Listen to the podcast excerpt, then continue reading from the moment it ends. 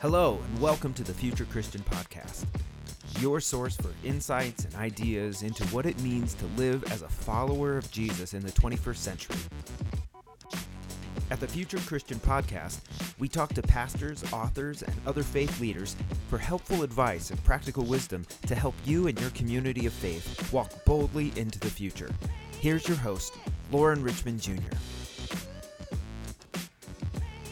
Hey, and thanks for listening in to the Future Christian Podcast. My name is Lauren Richmond Jr., and I'm pleased to be joined by Dr. Chuck DeGroat. And uh, welcome. Yeah, thanks, Lauren. Thanks for having me. Yeah, thanks for being here. Thanks for your time. Uh, Chuck is a committed. Chuck is committed to the spiritual and emotional formation for the sake of mission. His experience is represented in a fluid combination of pastoral ministry and seminary training for 20 years. He's served several church plants as teaching pastor and has started two church based clinical counseling centers. Most recently, he was teaching pastor at City Church, San Francisco, where he co founded the Newbigin House of Studies, an urban and missional training center with offerings through Western Theological Seminary. So, uh, welcome and thanks for being here. Yeah. Uh, what uh, what would you like our listeners to know about yourself? Yeah, so uh, I am I've been in seminary education now for the last seven years, and that's been that's been interesting. You're a pastor, so you know you know what it's like uh, to make. Well, maybe you don't know what it's like to make a jump from pastoring kind of like uh, p- people use the sports analogy sometimes, going from being on the field to commenting about what's happening on the field. Right. Oh, yeah. And so yeah, it's been an interesting. It's been a really interesting last seven years of being in this space after being a pastor for about 15 years. Um, but also, I've I've really enjoyed it. I mean, I think one of the things I like about what you do is uh, the church is changing, ministry is changing. Um, yeah. I was educated back in the mid 1990s, and and some of the realities we were talking about back then are don't really apply to where we are today. And so, um, so I, am really enjoying at, at 50 now, uh, remaining tuned in to to kind of what's happening on the ground. My friends who are church planters and pastors, while at the same time doing some of the kind of reflection that I do, a theological reflection on a seminary level. So that's fun. I'm a therapist. I'm a writer. I get to do a lot of really fun things, I guess. Yeah, that's great. Um, what has it meant, or what is? Yeah, I like to believe that we all change and, and grow as people, as human yeah. beings, and hopefully, I think as Christians. Yeah. Um, what has it meant for you to be a Christian in the past, and has anything changed or developed during your life, during those 50 years for you? Yeah, I mean, I, I mean, I think I was probably a pretty uh, narrowly thinking tribal Christian back in the day. I was a yeah. young, angry, reformed seminary student who, you know, this is pretty amazing to say, but I, I like, I, um, I was really certain. I really knew my theology back then. Like I could teach yeah. on the Trinity and really thought I knew what I was talking about. Yeah, I could teach on atonement and actually really. Th- I mean, um, it's almost kind of embarrassing to say. Uh, I I feel like I know far less now than I knew back in the mid 1990s in seminary. Hmm. But I I think there's been this um, journey of unknowing uh, to get mm-hmm. a kind of um, the thought of the mystics and Meister Eckhart and this yeah. journey yeah. of of um, uh, I, I, guess honoring the questions um, more mm-hmm. than touting the answers that I have. And so I would hope that now I'm I'm a more humble and curious person than I was, and, and, and I still remain convicted about certain things, but I hold my convictions with open hands. Mm-hmm. Can I can I ask about what does that look like uh, to have convictions but hold them with open hands? Yeah, I mean, so I I think that I think that when I was uh, younger, uh, there was this sense that if you don't believe what I believe, I'm not entirely sure that you're not going to spend eternity in hell. Hmm. That's kind of where that was the camp that I was in, you know? Yeah, yeah. And, um, you know, God before the foundation of the world elected, you know, 99.7%. Um, 99.7 would go to eternal, the eternal flames, and the other 0.3% were elect, right? And so that was sort of yeah. theology. And so chances are you are probably not among the elect. Uh, right. So sad for you, Lauren, that um. You- yeah, I don't like that math because when I was younger, I I gave at least ten percent were going to heaven. yeah, that's generous of you, right? Yeah. Yeah. So I, I mean, I it, it's hard to say. I mean, I, I just think uh, there's something about growing up, uh, and for me, in, in my work as a therapist, and that's a long story in and of itself uh, about what Mhm. shifted for me while I was in seminary. But becoming a therapist and sitting with people, hearing their stories, uh, reading more broadly, understanding more broadly, um, a- allowed me to ask bigger questions and open my mind to a, a sort of a wider range of theological and biblical perspectives. And so, um, yeah, what does it look like to live with open handedness? Well, it, it, I think it, it means having convictions, but having convictions with a sense that I may be wrong. And I'm willing to Hmm. listen to you because your experience and your thinking might offer me something that I've never considered before. I love that. Um, I love that. Just the thought of the idea of willingness to say I may be wrong. I think as I've grown myself and come a long way in my faith, I think that's one thing I've really wished for folks who like I'm fine being in a relationship with folks who are more conservative with me. Like my wish would be just having the ability to say like, "Hey, this is what I believe, but I may be wrong," and I'm I can I can live with that. Yeah, yeah, I'm also thinking of the anal just of that mental imagery of the open hand versus like what we often do with theology is squeeze so tightly yes, and it seems like when the tighter we squeeze the more slips out. yeah. I like that. There's a really wonderful book on prayer by Henri Nouwen called "With Open Hands," Hmm. and that's that's kind of where I draw that from. This idea that we live life with a high degree of control, with clenched fists, and, and our Mhm. control is often seen in and through our theological certainty and dogmatism, and um, and I, I I I do think it's it's sad sometimes when I see people who are my age or older, and um, in the midst of their failures and the crises of life, and even coming to places where they're they, maybe they had an opportunity to be humbled, they double down. Yeah, And I, I've had moments like that too, where it's like, gosh, if I let go here, I'm going to lose control. But I, I think that that's kind of part and parcel of becoming a mature Christian is relinquishing control over time. Uh, and so and that we become lifelong learners, uh, lifelong people who exercise curiosity. Boy, you're bringing up so many questions, but I want to save that for your the main segment here. Yeah. Um, what are some spiritual practices you've developed over the years or might recommend others? Yeah, I think pretty early on, I uh, I think probably some of my own growth is attributed to uh, understanding better and learning about the contemplative tradition, uh, reading the Mm, yeah.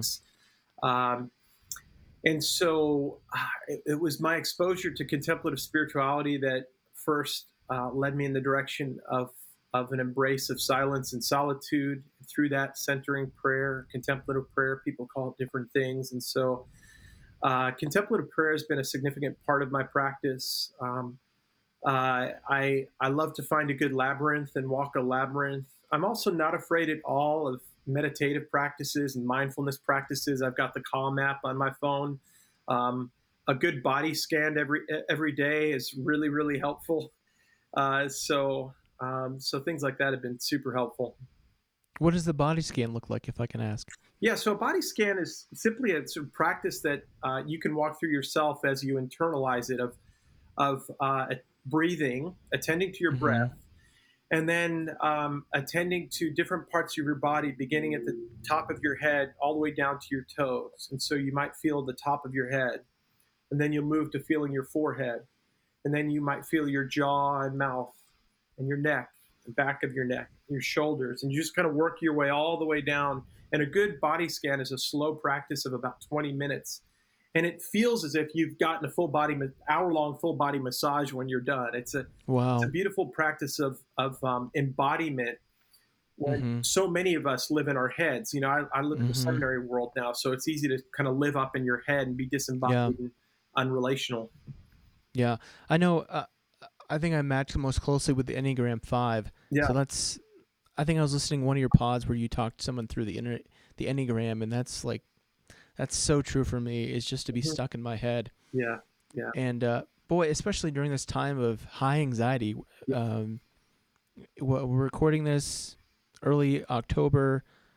the election season is nigh. Yeah. COVID seems to be coming back up again. Yeah. Um, this it's so hard to be kind of um, detached from really what's going on, and our bodies, at least for me, kind of bear the brunt of the anxiety that's in our heads. That's right.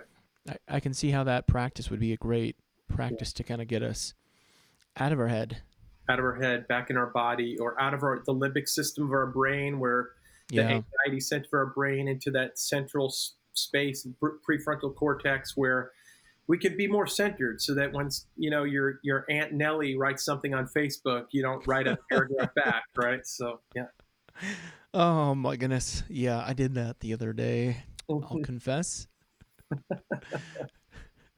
Enough about me and my faults. Let's talk about your book. So, Yeah. um, uh, Chuck wrote a, a really interesting book, When Narcissism Comes to Church. What's the full title? Uh, thanks for that. Now I don't remember. Healing your community from spiritual and emotional abuse. I think might be the Yeah. title. There Yeah. you go. There you go. Yeah. Um, who was the book meant for? Oh, good question. Well, so originally, um, it goes back to a conversation I had with a friend of mine in ministry who, when I was doing some consulting for a larger church, said, Hey, we need a, we just need a good book that's like a diagnostic about how narcissism shows up in the church. And Mm-hmm. between all of our searching, we couldn't find anything. Um, and so when I thought when I was writing, I was thinking about my friend, and I was thinking about other staff members, um, people in, in churches where they're experiencing narcissism or abuse, giving them some categories for it. Yeah. I think as I developed it, one of the things I often say now is it's for anyone who experiences these dynamics and asks themselves the question, "Am I crazy?" Hmm. anyone Yeah. who thinks as they're experiencing this, it must be me because look at him. He has spiritual authority and he's so smart and he's grown the church so huge. Yeah. It's got to yeah. be me. It can't be him because he's, you know, he's he's exemplifies so much fruit and goodness and power and authority and all that. Yeah, that's great. Yeah. Um, one thing I've heard you talk about in other podcasts is the way that shame and narcissism is related, and this really kind of blew my mind because, like, when you think about a a narcissist, you think about someone, at least I do, that's kind of full of themselves, uber confident, you know, just just brimming over with, uh, you know, feeling good about themselves, and Yeah. it sounds like that's not the case. Yeah, and this is this is a part of the book that I think is harder if you've experienced narcissistic abuse um, because it humanizes. Frankly, it kind of humanizes uh, the Yeah. narcissistic leader. But I think it's important, nevertheless, because when when we often what we often see with the narcissistic leader is power, um, the abuse of power and authority, and what people don't realize is that they become that bully, they become that powerful bully in part, they become that grandiose personality in part uh, because there is a story of profound shame, insecurity, Hmm. inadequacy, and and almost invariably, and this is just kind of traces back to this really good psychology that developed around narcissism in the uh, 70s, 80s, 90s. Um, almost invariably, there's this story of abuse, shame, bullying, inadequacy, insecurity, where as you get to know their stories, if, if you have someone who really opens up, and I've been working with narcissists for about 20 years now, and I've had a number of them share their stories, uh, it's profoundly painful. And it's not like one morning they, they wake up and they say, Well, I'm going to become a narcissist. It's sort of like they experience this at seven, eight, nine years old, maybe earlier. And unconsciously, they end up developing d- defenses and they become like a um, kind of a well defended bully uh, that you see at now 40, 45, 50 years old. Yeah. I want to go back to to that point you made about it being hard to humanize kind of our enemy. Maybe that's too strong a word, but in many ways that's kind of what we're seeing right now. Um, especially in this political divide, Yeah. I think we find ourselves in is this unwillingness to humanize the other, Yeah. especially our our antagonist. Mhm. Um, do you mind kind of kind of talk through if you don't mind like what that does to the person who does kind of the empathizing or the humanizing of the other, how that helps us grow? Yeah, I mean, it, sometimes it takes a while to get there, right? Because I Yeah, think for yeah. those of us who- who've experienced trauma, the last thing you want to do, the last thing I'd want to do for one of my clients, for instance, who's experienced trauma or abuse, is say, well, let's humanize your abuser, right? Yeah, yeah. But I do think if you can get there, if you can sort of work through that and get to this place where you, uh, you know, you're able to be a bit more open-handed. To go back to our metaphor from earlier, yeah, um, you might begin to see that that that person has a story of pain too. That Hmm. person has been traumatized too. Hurt people hurt people, right? Or Yeah, yeah. those who don't transform their pain transmit it. And so you begin to realize that that's a human being full of fear, full of longing. I, I think for just kind of your average everyday antagonists, I think it's helpful to realize that even those who disagree or differ politically in significant ways, there's often for them a, a lot of fear, a lot of longing. A lot there's stuff that's going on inside of them that's just Yeah. similar to you. It's just coming out in a different way. It's it's emerging as a different kind of perspective on life and on politics, but uh, that person is nevertheless a person who, like you, wakes up in the morning with certain fears and anxieties. They have a longing about the way they want the world to be. They just want to get there in a different way than you. yeah. I remember. I'll try to not name names, but Mhm. probably be obvious who I'm talking about. I remember after this 2016 election, uh, a woman I know who's a counselor just posted something on Facebook, kind of like speaking like empathetically towards the the president and kind of thinking about like imagining how much how much pain must have been in his childhood, um, how much isolation, and, and as these stories have kind of come out, um, recently, like what his aunt published a book and Yes. Yes. it, it, it- yeah, it was hard for me, and it's still hard for me even now to think in that way. But boy, how much it would help Yeah. um, to be able to think empathetically and to humanize the other. Yeah. Well, right. as much as we could spend the whole time talking about politics, Yeah, I didn't. I didn't bring you on here to do that, so I'm gonna Yeah. keep forcing that on you. Um, uh, going back to narcissism in the church, and certainly all the things we see politically happen in the church. I think, as an aside, I think that's one of the things that's most shocking for for new people to church, especially when they get into the higher ranks and leadership of churches. They kind of think, "Wait a minute, this happens in in my business world in my family. I didn't expect it to happen in the church." Mm. Like, can talk about that if if you can. Like, why is it that church isn't isolated? Uh, isn't really this kind of isolated environment that where everything is perfect. Yeah, that's that's so tricky. I I mean, I think more and more as as I uh, as I'm wrestling with that, I'm I'm uh, looking at it more historically. Like people Mm. say, is this narcissism thing a new thing? And I'll say, well, you know, I, I think it probably goes back to Genesis, right? I think it probably Yeah. goes back to, I mean, you see it all throughout Scripture and in the stories. Um, but I but I also see this um, moment in the fourth century where empire and followers of Jesus forged uh, a relationship with one another. You know, yeah, yeah, Constantine looks into the sky, he sees the sign of the cross, yep. He sees the words, "In this sign, conquer," which hmm is really antithetical to the way of Jesus, right? Yeah, And yet, um, he sees the infrastructure of bishops and priests and popes as um, helpful to his his larger cause. And um, I, I think that we've we've got to look uh, reflectively at our um, problematic relationship with power, empire. Uh, I, I think narcissism fuels white supremacy. I think narcissism fuels colonialism. I think narcissism fuels any movement of grandiosity, um, racism, Wow. systemic race. And so I, I think this is not just a kind of contemporary megachurch evangelical problem. This is kind of a pervasive problem that uh, goes way, way back. Wow, that's that's good.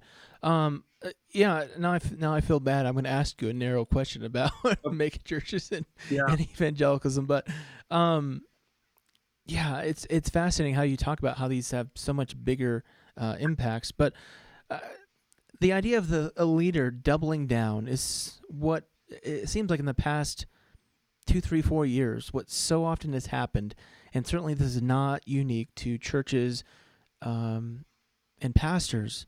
But talk about why do churches and or, or why do pastors double down? Uh, it seems like all the time, whenever a pastor kind of gets called to the carpet for wrongdoing or misdeeds, it's just kind of like it's a yeah unwillingness to to, Yeah. to to accept that. Yeah. Can you talk more about that? Yeah, I mean, I can talk about it, and I I have personal experiences of of working with churches and working with pastors who, um, some of them have who have had higher profiles who I've watched live and in real time double down. And the simplest thing that I can tell your listeners is uh, it's terror. It's just like Mm. abject terror. I remember working with one pastor when we had a sort of a breakthrough uh, two hour counseling session with one another.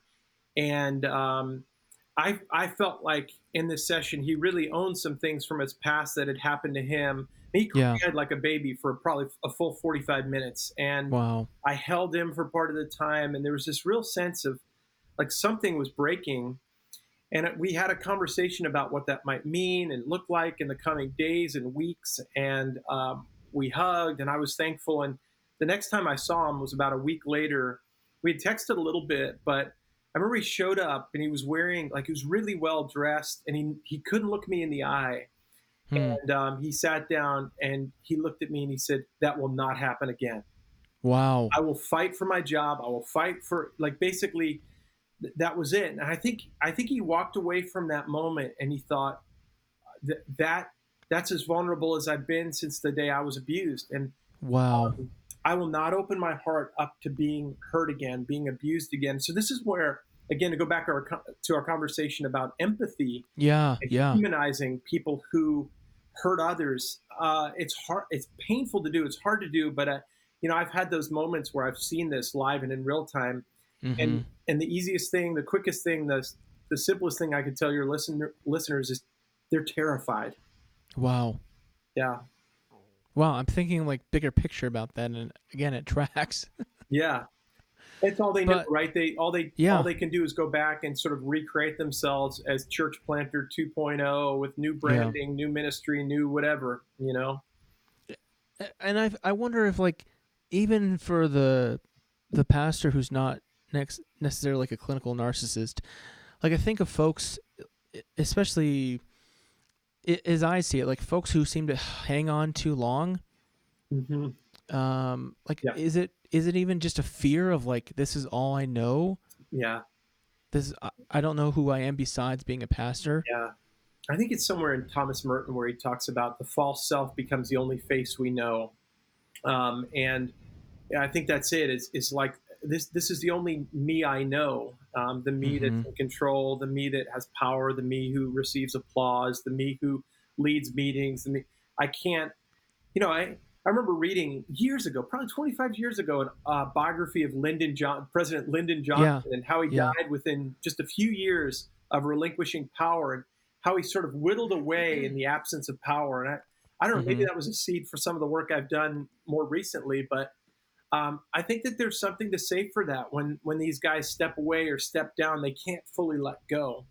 hmm Yeah, I was just seeing on Twitter like a couple hours ago some pastor being like, "I hope I can find a happy medium between like never retiring, or like retiring and saying like, oh, it was all horrible, like you know, burn it all to the ground kind of thing." Mm-hmm. Mm-hmm.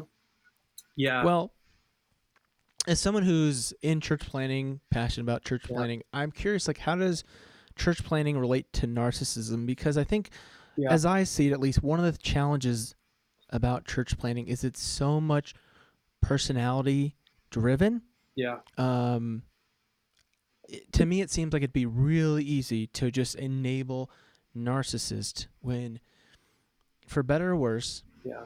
church planting is kind of about like the pastor and usually his wife, right? Mm-hmm. And them kind of being these like media, these like kind of like ground level social media influencers. Yeah.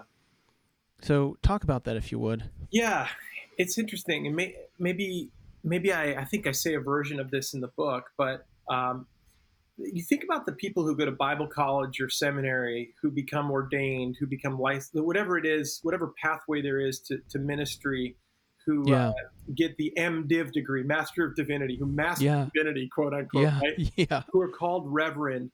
Um, they're people who's well, ninety percent of the general public is afraid to do public speaking. These are folks who generally like to do it, yeah, and then they they they they actually get up there and they say, "This is the word of the Lord," you know. And Mm. you think that takes a little bit of chutzpah. I grew up on Yeah. Long Island, so that's a Yeah. word I long.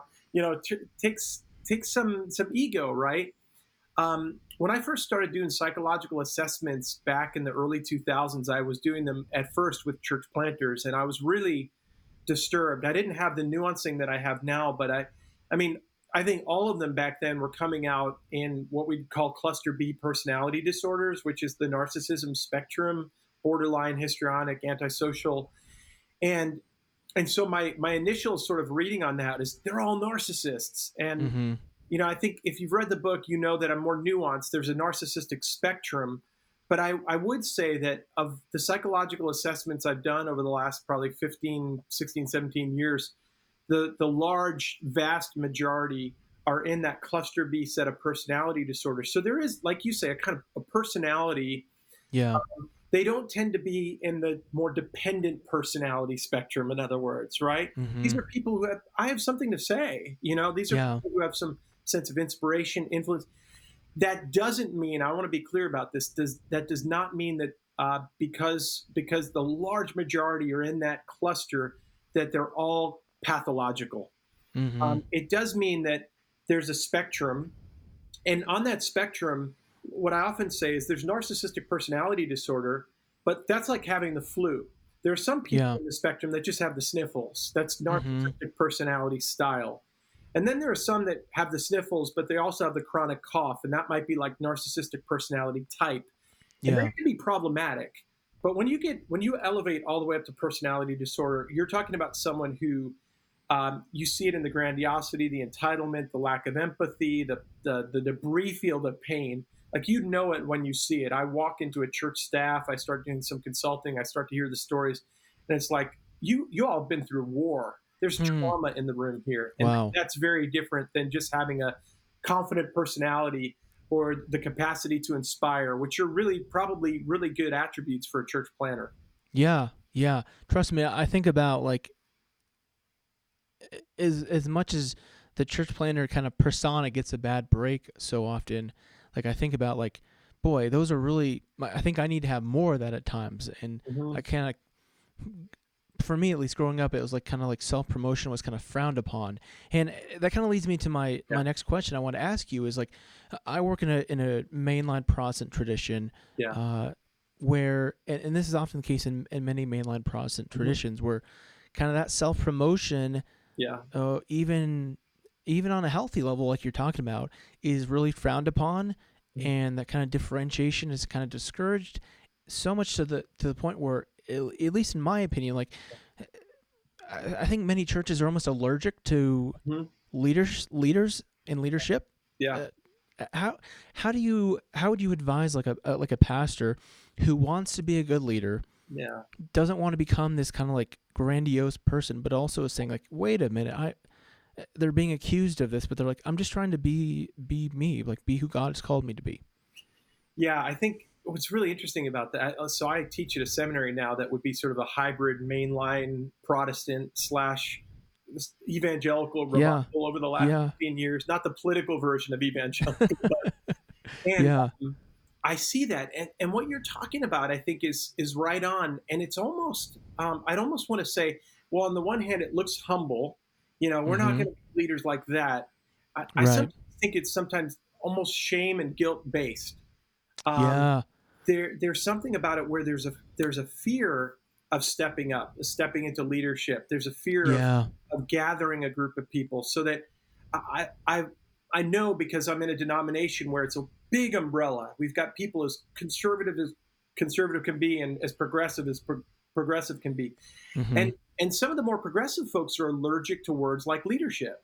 yeah Um, yeah and and and um, and so I, I I see this as an opportunity to kind of learn from from both sides. Like I, the the kind of leadership that we're skeptical of is the narcissistic leadership that we see mhm. in these church plants that seem to kind of move away from traditions, move away from accountability. And there's something to say for that. But I think the flip side is also a problem too. And and I remember I was I was teaching at a PCUSA seminary. I was teaching a class, and there were three people in the class. And um, I remember feeling like I was walking across the seminary camp- campus and it was dead. uh-huh. Um, and so you see these these evangelical spaces that are big and growing and alive, but very arrogant and somewhat narcissistic. And you see these Yeah. faces. And I'm like, man, maybe we just need to be in more contact with one another, and learn from one another, you know? Uh, yeah, that's a good start for sure.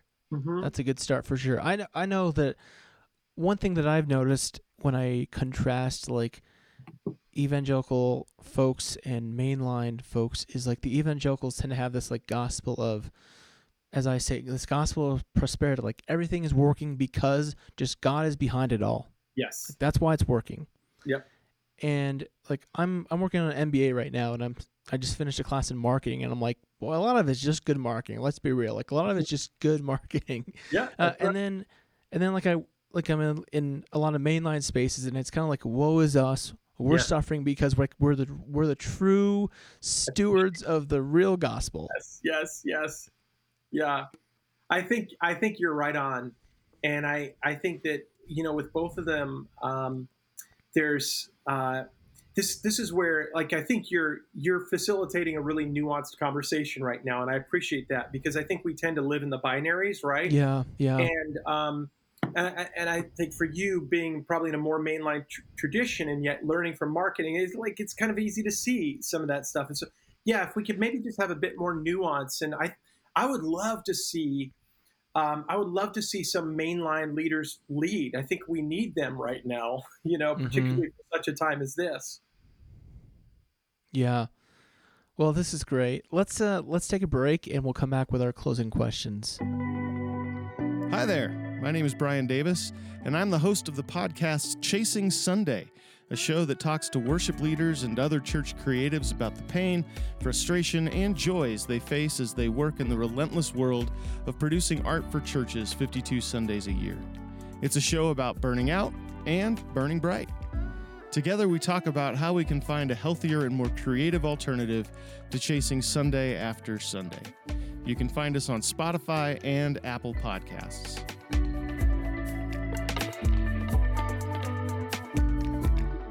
All right, we're back with Dr. Chuck DeGroat. And uh, so, Dr. DeGroat, Chuck, uh, take these questions as seriously or not as you'd like to. Yeah. But if you were Pope for a day, what would that day look like? If you were pope for a day, Yeah. well, we would close down Vatican City. Oh, Uh, wow. and we would we would uh, we would like shift all the money to the third world you know and you know i don't know that i don't know why that's the first thing that came to mind was um, uh, There's there's probably enough money to do some really plenty of good. yeah and i'm a, i'm a fan of saint francis i know that's controversial for some but i think saint francis is actually maybe he's not selling vatican city but he's he's shifted thinking let's just Mhm. say um, so yeah that was my first thought for better or for worse sell vatican Uh, city Let's go for it. So you want to sell it? Yeah, like um, yeah, maybe we can make it into an amusement park. Disney would probably buy it. You know? Disney has the money. If anybody has the money, I'm sure it's Disney. They Yeah. just they can just add that to like you know Disney Plus has pretty much everything as it is. Do you have Disney Plus? I do. Yes. Yeah, I mean I'm they have everything. Mandalorian fan. Oh, the Mandalorian. Yeah. Yeah, yeah. Uh, I watched a few episodes with my wife. Yeah. So, um, yeah, I'm sure Disney has the money. Yeah. Uh, a theologian or historical Christian figure you'd want to meet or bring back to life. Yeah. So I am. Uh, I think people who know me well know this about me, but I fell in love with Saint Teresa of Avila, the great. I call her the greatest 16th century reformer. Wow. Teaching a reformed seminary, so uh, that can be controversial at times. But she was a, ref- a 16th century reformer in her own right within um, within the Catholic Church. She's uh, the the author of the Interior Castle, hmm uh, but it's a lived spirituality. I mean, her her reform led to a kind of um, what I call a monastery planting movement uh, Mm. of reformed monasteries, and she is she was fierce. She was the mentor to Saint John of the Cross, who wrote the Dark Night of the Soul. Yeah. I, I'm a, a big fan of Saint Teresa. Yeah, I was just trying to think which uh, book I'd read of hers. I think it's The Dark Night of the Soul. Um, Yeah. So that would be St. John of the Cross. Maybe it's Interior Castle. Um, that's usually the one that most people gravitate toward. uh, The Interior Castle. yeah, I can't remember. It was back in. Um, I took this class in seminary, theology and autobiography, Uh, yeah, and we had to read some of her yeah. her work. She's got really an good. autobiography, La Vida, or the the life of Saint Teresa. Yeah. I wonder if that was it. yeah, Hmm. Yep. Anyway, it was it was I mean it's pretty powerful. Um and just kind of her like her experience, like her spirituality, I think uh for for folks who are were thoroughly were thoroughly like what's the word I'm looking for? Like enmeshed uh in post enlightenment kind of thinking yeah, at least for me and i it, like i it was almost hard for me to kind of stomach her experiences of um otherworldliness uh huh, uh huh. you know yeah. that's not the right word maybe but Yeah. um m- mysticism Yes, yes, yeah. That's the thing about her is is people um, people have the impression that she's very otherworldly, but she was this yeah she was this monastery planter. She was just very earthy. I mean, so she lived in probably one of the most patriarchal cultures of in all the world from time immemorial, right? Mhm. and yet she was this kind of fierce proto-feminist and Hmm. um, she had this she had this really sort of subtle way of poking at her um, um, you know at, at, at, at the men who were kind of commissioned to read her work and to make sure it was okay her inquisitors. And so she's great. She's really she's really feisty. I love her. Yeah that's good. I like that Yeah. answer. Um what do you think history will remember us for in this time and place? Oh wow. Um, I mean, I, I think I'd have to say uh, that we lost our our saltiness and our light. You know, we lost our distinctiveness. That we became um, enmeshed with Christian nationalism. You know, Yeah. became um, fiercely tribal. Um, that to be American and to be Christian for most w- w- was synonymous. You know that Mhm. that um, yeah that we- we lost our real witness. I think that that will be um, the indictment on on Christianity in this time, which is paradoxic. The the paradox of that is that for so many it feels like a time when they're regaining power. So it right feels like this is right a good moment for Christians, right? So, yeah um, but but I think as as is often the case, Jesus will flip the script on us and say, "You missed it." Hmm. Yeah. i'm curious you work obviously with a lot of uh, i'm guessing younger students Yes. Um like what's the what's the take from like you know 18 20 somethings i don't know your your students age Yeah. Yeah, a lot of them are, are in their early 20s. Um, the students that tend that I tend to work with are um, probably center, center left, um, by Mhm. and large. That's not all of them, but I, um, but I, but I think that uh, what, what's really interesting is that um, what I'm finding is that they're more hopeful than I might have thought. That's Uh, good that's a- good we need I'm it kind of an embittered Gen Xer, um, but I, yeah I'm, I'm really I'm, I'm trying to borrow some hope from them uh, Mm. because when I think about, for instance, the climate crisis, I think Yeah. what have we done? Uh, Yeah. We've we've we've, uh, we've lost time, and and now for them, there's plenty of time. Uh, There's a whole lifetime to work on this, and so. Um, they, they have the benefit of their that idealism that comes in your 20s, I guess. You know, yeah yeah, yeah i was thinking like uh 2020 i graduated high school in 2000 uh and i was thinking man 20 years how how bitter and unhopeful i become. Yeah, yeah, yeah. any guess uh, as we look into the future i ask folks 500 years if you don't want to go that far ahead we don't have Yeah, to but in the future what do you think christianity might look like? Um, we'll we'll probably all live in the Midwest because there'll be no more coasts. You know, um, the oceans Yeah. will be at kind of the border of Indiana and uh, Colorado. No, I, I don't know. Um, the what- apple what's what are that? the what are the east coast mountains the appalachians they'll stop it right Yeah, right, right. So, yeah, I, I mean, I think I think we're at this kind of um, mountain peak of power, you know, and I, I think that I think we'll find ourselves a minority again. I, I think we might actually look a lot more like the church of the first three centuries. hmm. Um, and we, I think we might even embrace our minority status and rediscover our, our saltiness and our light, you know? Um, so I, I, I, it's interesting because that's, I think that's a fascinating question. Um, I had a professor in seminary who talked about Christianity 500 years from now, and we all freaked out. Like, no, but Yeah. Jesus is supposed to come back in our lifetime. Like, yeah how narcissistic we are, right? yeah Um, Uh, but I do think it's really wise to think about, yeah, 500 years from now. And I do think we'll look a lot more like we looked in the first centuries of the church. Yeah. You didn't use those words, but I'm going to use them. Premillennialism, right? Premillennial dispensationalism as yeah. narcissism. Yes. Whoa, dropping some hot takes here right at the end. Yeah, right. That's There's great. A in there. Yeah. Yeah. Yeah. Well, where can folks find out more about you? Uh, probably the easiest way would be I've got a website, chuckdegroat.net. Uh, I do some blogging there, some information about me, some some of the things that I do, uh, what I've written, etc. Uh, I teach at Western Theological Seminary in Holland, Michigan. Learn a little bit more about me there, and I'm on uh, I'm on social media, uh, Twitter and Facebook and Instagram, uh, trying to keep my head above water um, in that crazy space. Yeah, that's hard. That's hard on Twitter. Yeah. So, yeah. well, thank you so much for your time. I really enjoyed the conversation and appreciate uh, your words. Yeah. Thanks for all you do. Thanks for facilitating a good podcast. Thank you. Well, I always leave my folks uh, guests with a word of peace. Uh, may so may God's peace be with you, and also with you. Thanks for joining us on the Future Christian Podcast. To learn more about Lauren or the podcast, visit future-christian.com. But hey, before you go, do us a favor subscribe to the podcast and leave a review. It really helps us get the word out to more people. Thanks, and go in peace.